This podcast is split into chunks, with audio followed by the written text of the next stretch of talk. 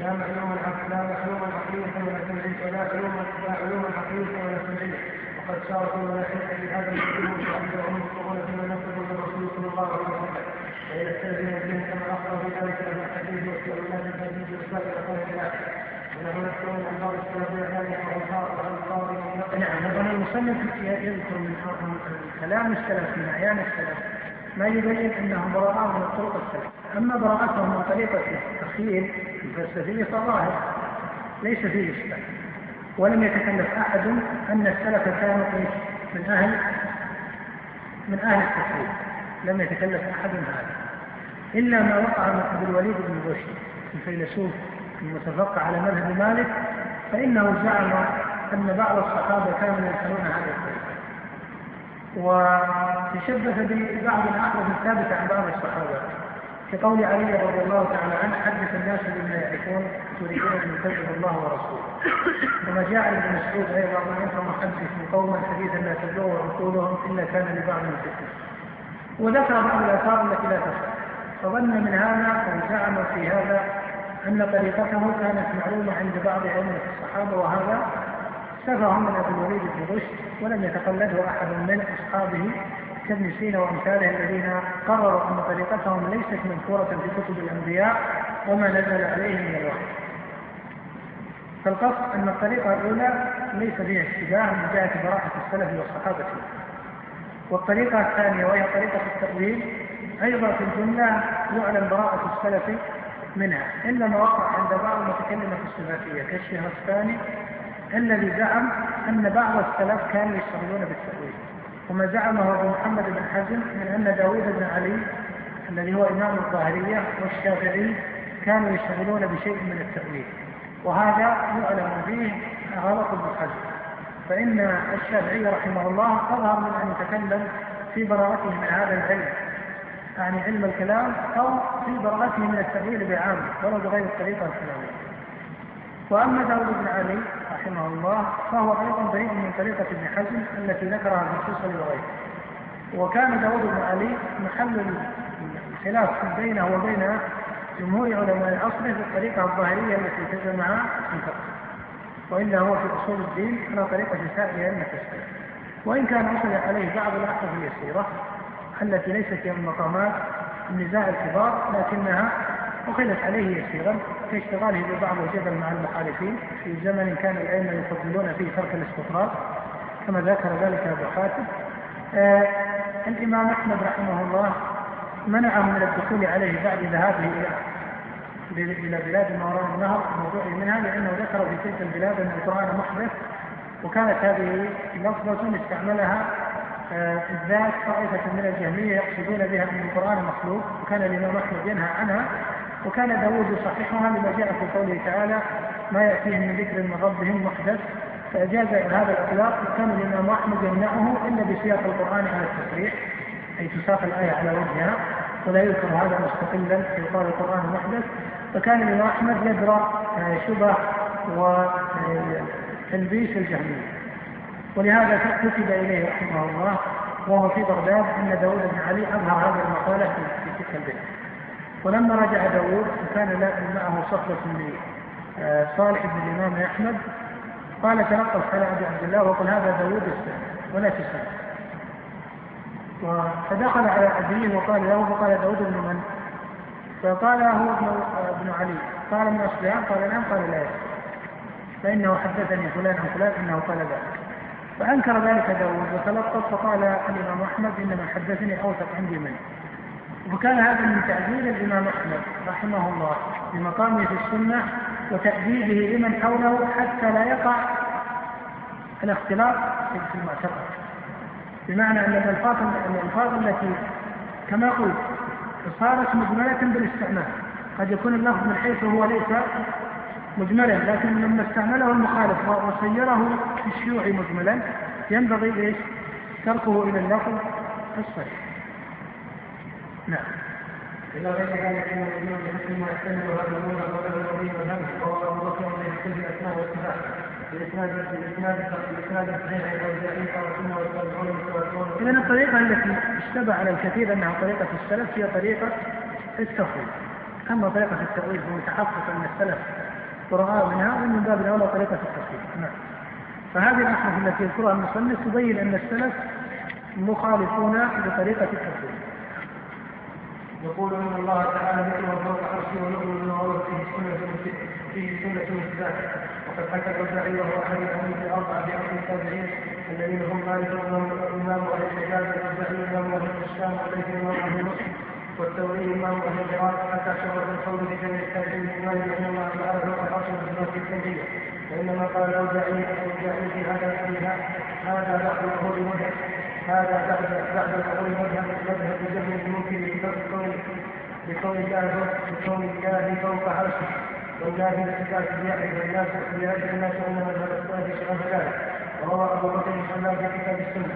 عن الاوزاعي قال سأل مكحول وجبريل سئل مكحول وجبريل عن تفسير الحديث فقال امرها كما جاءت وروى وروي أيضا عن الوليد بن مسلم قال سألت مالك بن روى وروى أيضا. وروى أيضا عن الوليد بن مسلم. قال سالت مالك بن انس سفيان الثوري والليث بن سعد والاوزاعي عن الاخبار التي جاءت في الصفات فقالوا امرها كما جاءت. وفي رواية فقالوا امرها كما جاءت بلا كيف وقولهم وقولهم رضي الله عنهم امرها كما جاءت رد على المعطلة. وقولهم بالكيف رد على الممثله والسعودي والمقصود هما اعلم التابعين بذلك والأربعة الباقون أئمة الدنيا في عصر تابعين ومن طبقتهم حماد بن زيد وحماد بن سلمة وأمثال نعم هذه الأحرف صريحة في إبطال طريقة التأويل وطريقة التفصيل ومن تمسك من من صحح طريقة التفصيل لأن من السلف أو أحيانا من قال أن الروح كما جاءت وهذا هو التفصيل فيقال له ليس كذلك. لأن المفوض يقول إن المعنى الظاهر ليس ليس مرادا. فإذا كان الظاهر ليس مرادا فهل من قرأها أو هل المفوض أمرها كما جاءت؟ جواب لا. وأما أن السلف رحمهم الله كانوا يقصدون بقولهم أمروها كما جاءت في الأخير في العبارة الثانية أو في الحرف الثاني البراءة من هذا فهو ظاهر.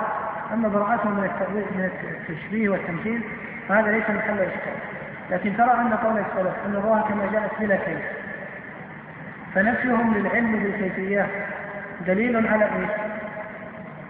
على العلم بأصل المعنى. وإلا لو كان أصل المعنى ليس معلوما لو كان أصل المعنى ليس معلوما لما احتاج إلى نفي العلم بالكيفية. فإن الكيف قدر أو العلم بالكيف قدر زائد على العلم بأصل المعنى. ونفي القدر الزائد يستلزم العلم بما دونه نفي القدر الزائد بالتصريح يستلزم العلم بما دونه نعم. وروى أبو القاسم الازدي بإسناده عن بن عبد الله قال سمعت مالك بن انس ذكر عنده من يدعو حديث الصفات يقول قال عمر بن عبد الحبيب إن رسول الله صلى الله عليه وسلم لا في الامر بعد سنه الاخذ الأخذ بيدها تصديق من كتاب الله واستكمال بطاعه الله وقوة على دين الله ليس لأحد من خلق الله تعالى تغييرها ولم نظر في شيء في ولم نظر في شيء خالفها. ومن اتبع فهو مرتد ومن استنكر بها فهو المرسول ومن خالفها واتبع سنة سبيل المؤمنين الله اللهم تولى واصلاه جهنم وساءت مصيرا وهو صلى الله كلهم كلهم أئمة ثقات عن سفيان بن عيينة قال سئل ربيعة بن أبي عبد الرحمن عن قوله الرحمن على العرش استوى؟ كيف استوى؟ قال الاستواء غير مشهور وكيف وكيف غير معقول. ومن الله رسالة على الرسول بلاغ مبين علينا التفسير وهذا الكلام مروي عن مالك بن أنس تلميذ ربيعة بن ابي عبد الرحمن من غير منها ما رواه الشيخ الأصفهاني. وابو بكر بن عن يحيى بن يحيى قال كنا عند مالك بن أنس فجاء رجل فقال يا أبا عبد الله الرحمن على العرش استوى كيف استوى فأطلق مالك براسه حتى على اللحظات ثم قال الاستواء غير مجهول وكيف هو معقول الإيمان به واجب. والسؤال عنه بدعه وامر وما اراك ان يمكن ثم أمر فيه أن يقرا وهذه قاعدة مضطردة التي ذكرها مالك رحمه الله وغيره.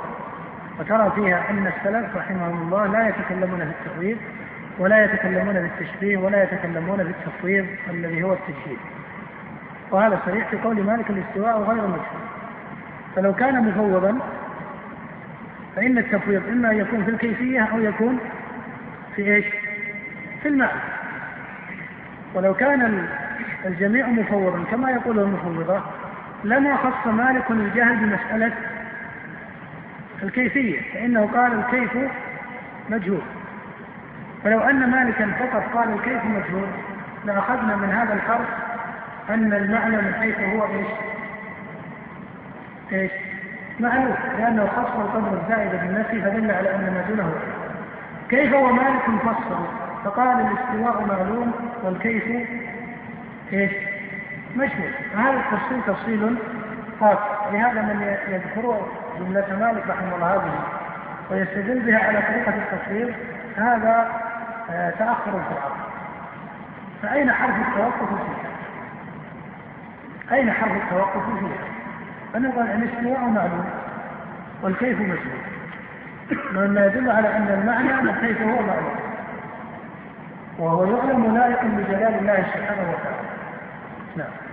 وقال ربيعة ومالك الاستواء غير مجهول وفيه غير معقول الايمان به واجب موافق لقول الباقي امرها كما جاء في الاكيد فإنما له علم الكيفيه ولم ينفوا حقيقه الصفة. ولو كان القوم قد آمنوا باللفظ مجرد من قول جهل نحنه على ما يليق الله على ما يليق بالله كما قالوا الاستواء غير مجهول وفيه غير معقول ولما قالوا امرها كما جاء في الاكيد فان الاستواء حينئذ لا يكون في الكلمة مجهولا بقدره خوف مجهول وأيضا فانه لا يحتاج إلى نفي علم اذا لم يفهم فيفهم المعنى وانما يحتاج إلى نفي علم الكيفيه اذا اذا اذا اثبتت الصفات فانه يوجه الصفات مطلقا لا يحتاج إلى ان يكون قال من الله على العرش ان يكون مسائل نفي يعني الشيء اذا كان ممتنعا من اصله لا تحتاج في العقل والخطاب ايا كان المخاطب لا تحتاج إلى أن تصرح بنفس القدر الزاد إذا فرضنا كمثال آه، مناسب يعني كمثال قريب هنا فتقول أن أن زيدا ليس في هذا المسجد فلا يحتاج أن تقول زيد ليس قائما في المسجد ليس كذلك؟ لأنه من الأصل إيش؟ ليس موجود. فإذا صرحت بنفي قدر معين زائد على أصل الوجود أو أصل المعنى وأصل الثبوت وخصصته بالنبي دل على أن ما دونه ثابت. فإذا السلف لما صرحوا بنفي العلم بالكيفية دل على أن ما دون الكيفية وهو العلم بأصل المعنى معلوم له. نعم. ولو كان بنفس صفات النفس في نفس الأمر لما قال سبحان الله هي فطرة لكن التأويل يلحقه. ولهذا ترى أن المتكلم ممن ينفي غضب الله إذا دعا على اليهود قال اللهم أنزل عليهم غضب فترى أن الفطرة إيش؟ تقرر هذه المعاني من الصفات. وإذا سأل الله هو لنفسه أو للمسلمين قال اللهم إني أسألك رحمتك. أليس كذلك؟ وهلم جرا فترى أن الفطرة تستقر على هذا. ولهذا ما ترك العامة من المسلمين على ظاهر القرآن إلا ولم يتأثروا فيه. ولهذا قال من قال بأن عوام المسلمين في أمصارهم يضافون لأي طوائف يضافون لأهل السنة والجماعة ولو كان يختص في هذا النصر من هم من علماء المعتزلة أو علماء الأشاعرة غيره ولهذا ما يردده البعض أو يشبهون به أحيانا من أن علماء الأشاعرة هم جمهور علماء الأمة وأن الأشاعرة هم جمهور الأمة فكيف يقال أنهم مبتدعة أو ضلال وقعوا في ضلال عن الحق؟ هذا ليس صوابا وإن كان الأشاعرة أصابوا في مسائل كثيرة ووافقوا السنة في مسائل كثيرة لكنهم ليسوا موافقين للسنة موافقة محض وهم كما قال الشيخ الإسلام أقرب الطوائف الكلامية إلى مذهب السنة والجماعة. هذا ليس بسبيل لأن علماء الأمة أخصهم الصحابة رضي الله تعالى عنهم وعنهم انتشر العلم تفرقا وأئمة التابعين ومن بعدهم أهل القرون الثلاثة الفاضلة فهؤلاء هم أخص علماء وهؤلاء ليس فيهم بل هؤلاء ظهر قبل ظهور مدرسة أبي الحسن الأشعري. وكذلك سواد المسلمين في عصورهم من العامة وأمثالهم فإنهم يضافون إلى أهل السنة والجماعة. إلا من تلبس من العامة ببدع الأئمة كما يوجد في بعض الطوائف ولا سيما في طوائف المتشريع نعم وأيضا فان من نفس صفات الخبريه وإثبات المطلق لا يحتاج إلى أن يكون بلا فيه ثم قال إن الله ليس على العرش. لا يحتاج أن يكون بلا فيه وكان من وأيضا فقوله فمروها كما جاء في قول القائل إلى دلالتها على ما هي عليه فانما فانها جاءت الضر ثابته على معاني ولو كانت دلالتها صحيحه لكان الواجب أن يقال إن روها تمر لفظها واعتقاد ان المشهور منها علم الله وغيرها وهو يذكر لفظها مع اعتقاد ان الله رسم بما دلت عليه حقيقته وحينئذ فلا تكون قد نظر قد نظرت كما جاءت ولا يقال حينئذ باتيت لنفي الكيف أما ليس بذلك لفظ من القول. نعم. نفي الكيف أما ليس بثابت من جهة اصله أو معناه له من القول لأنه تخصيص للقدر الزائد بالنفي في أمر منتفي من أصله. هذا لا يكون بل هو له من القول نعم. وروى أثره السنة وأبو عبد الله وغرة في الإبانة وأبو محمد الطلوسي وغيره بإسناد صحيح عن عبد عبد العزيز بن عبد الله بن أبي ثابت الماجيسون. هنا ما رأيكم من استشير الأخوان ترون أن الأيام الباقية خمسة ربما إذا قرأنا النقولات بالتفصيل قد السلف أنه لا ننفع وإذا تجاوزناها قد يكون ينقص هذا كثيرا من طريقة شرح الكتاب. والنقولات كما أسلف أن المصنف يكاد يكون نصف الكتاب أو أقل بيسير هي عبارة عن نقولات بعضها العلماء على السنة ثم نقل عن بعض أحيانا المتكلمين الكبار كأبي حسن الأشعري وكالقاضي أبي بكر نقل عن بعض المتصوفة عن كثير من أئمة الفقهاء من المذاهب الأربعة ما ثمرة هذه النقولات ثمرة هذه النقولات أن يبين المصنف هي النقولات على أسماء صنف منها عن السلف مثل هذه النقولات التي يشتغل بقراءتها صنف منها عن بعض علماء الكلام الكبار. صنف منها عن أعيان أئمة الفقهاء المذاهب الأربعة كبار أصحاب مالك والشافعي وأبي حنيفة صنف منها عن قوم من متأخر المتكلمين تبين لهم غلط طريقتهم الأولى كالجويني ربما النقولات على هذه الإشكال ما غرض المصنف في هذه النقولات؟ هل معناه أنه يريد أن يقرر عقيده أهل السنة بهذه النقولات كلها؟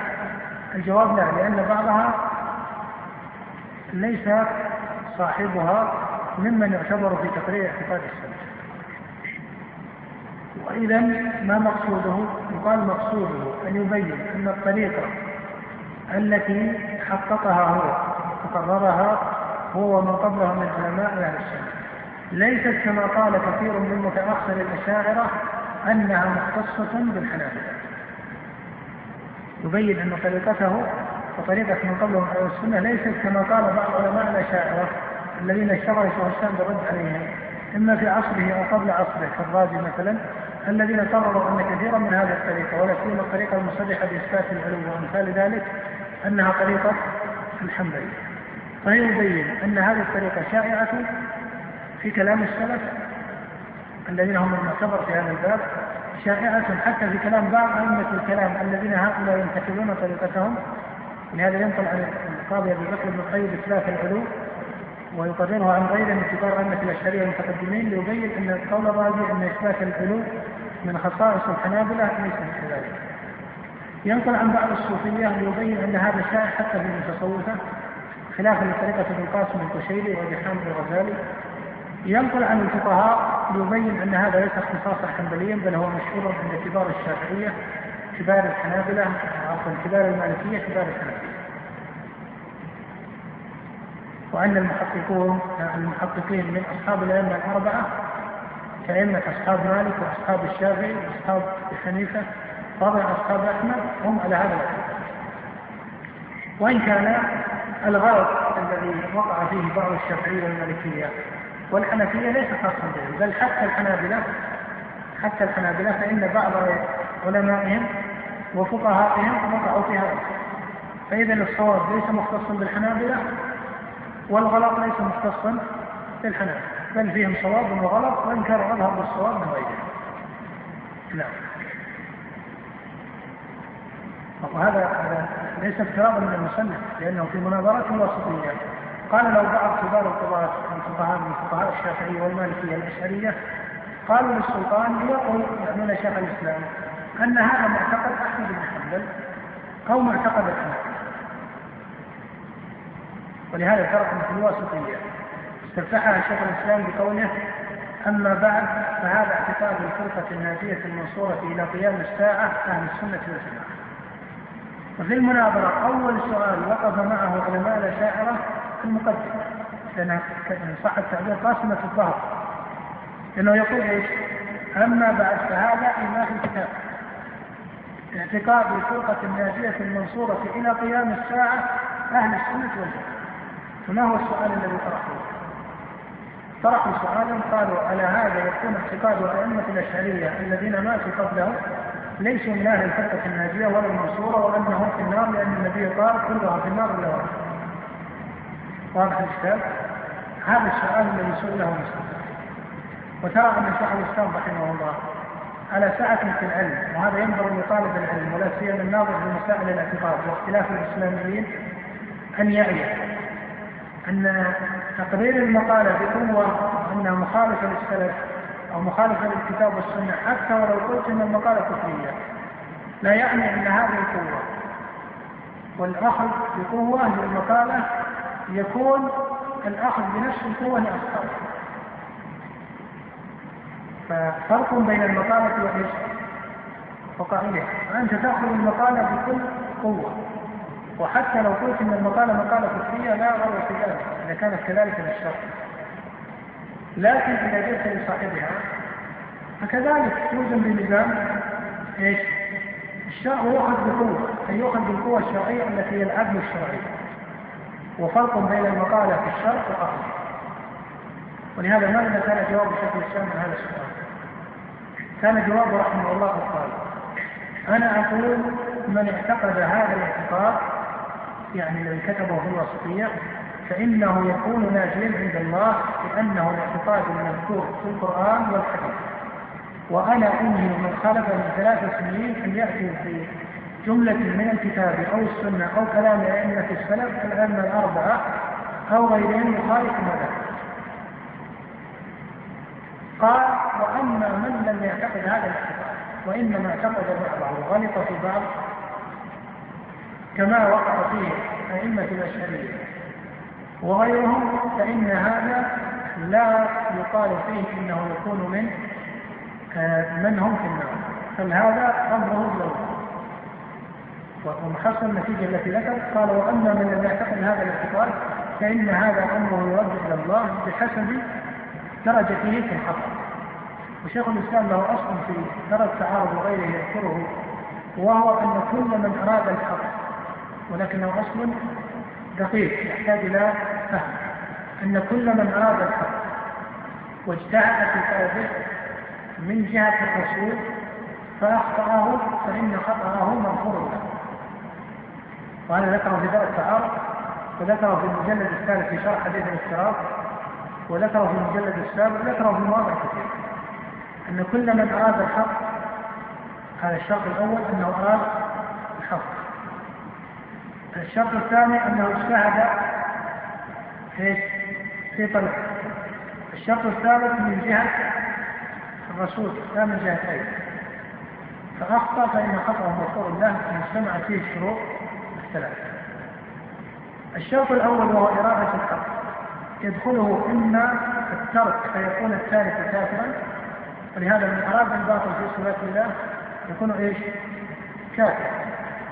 وكثير من أهل البدع كما يقول شيخ الإسلام كما تكلم قال وأهل القبلة المخالفون للسلف في هذا الباب هم في الجمله مريدون للحق وإن كانت إرادتهم يدخلها شيء من التقصير والقصور. كيف يكون الاراده التقصير والقصور؟ كإرادة نصرة النفس العناية بنصره والانتصاب للاصحاب هذا ليس نقصا في الإخلاص هذا نقص في الإخلاص والإرادة وكذلك قوله اجتهد في طلبه. يقول هم في الجملة مقصرون في الاجتهاد في طلب ولهذا يكون هذا الحكم إنه من باب طالب لنفسه. وأما من أعرض عن طلب الحق فإنه يكون إيش؟ فإنه يكون إيش؟ أعرض اعراضا فإنه يكون كافرا. من أعرض عن أخذ الهدى من القرآن اعراضا فإنه يكون كافرا. لكن من قصر في طلبه فإنه يكون ظالما لنفسه. وقوله من جهة الأصول أي أن الخطأ يوفق إذا كان الاجتهاد يرجع إلى القرآن والسنة، أما إذا كان أعرض عن الكتاب والسنة واتخذ العلوم الفلسفية منهجا له كما هي طريقة يعقوب السجستاني وأمثاله من الولاة الباطنية فإن هذا لا يشار فيه إلى هذا. وهذه قاعدة مقابلة من أن كل من أراد الخط واجتهد في طلبه وأخطأه فإن خطأه مغفور له. واجتهد في طلبه من جهة الرسول فأخطأه فإن خطأه مغفور له. ولهذا لا يتوهم توهم يقول مثلا بعض النصارى الآن يظنون على الحق لأنهم لم يجتهدوا فيه من جهة النبي صلى الله عليه وسلم ولم يريدوا الحق إرادة صحيحة فالمقصود هو الانتصار لدينهم. وهم يعرفون ما فيه من الآيات الدالة على تعدد النبوة بعده. نعم. يعني ليس في دين النصارى ولا في دين اليهود أن دينهم خاتم الأديان بل فيه تصريح بذكر النبوات بعدها